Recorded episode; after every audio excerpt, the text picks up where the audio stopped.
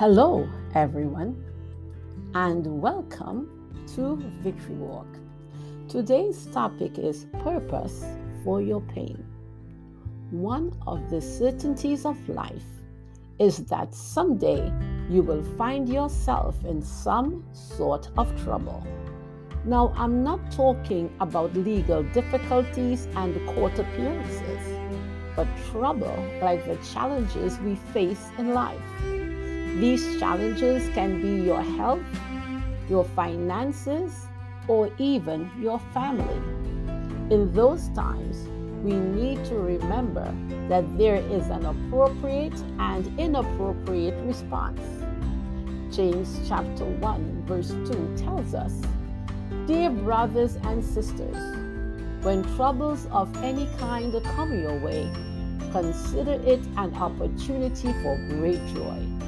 It is never easy to be joyful in the midst of trouble, but that is not what the Bible says here.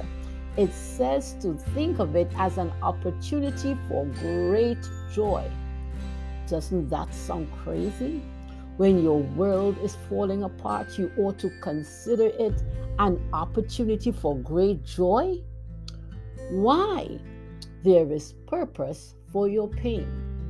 Romans chapter 8, verse 28 says, And we know that God causes everything to work together for the good of those who love God and are called according to his purpose for them.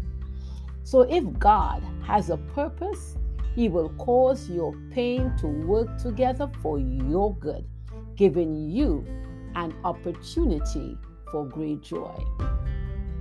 Verse 3 says, For we know that when your faith is tested, your endurance has a chance to grow. You are like cake batter before the trouble, but the trouble behaves like an oven. It applies heat that produces change. But God, in His faithfulness, knows how long to allow the oven situation in your life insufficient time will produce undesirable results. Too long, and you will have a burnt offering. But the correct temperature with the appropriate time will produce the best results. Why? The time in the oven allowed endurance the opportunity for growth in your life. So when the issues of life come your way, have your moment Cry if you must, but don't live in that moment. Dry your eyes and begin to walk in the joy of the Lord. God has purpose for your pain. Thought for today.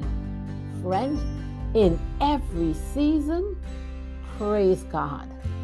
This is Claudette reminding you to walk in faith and victory.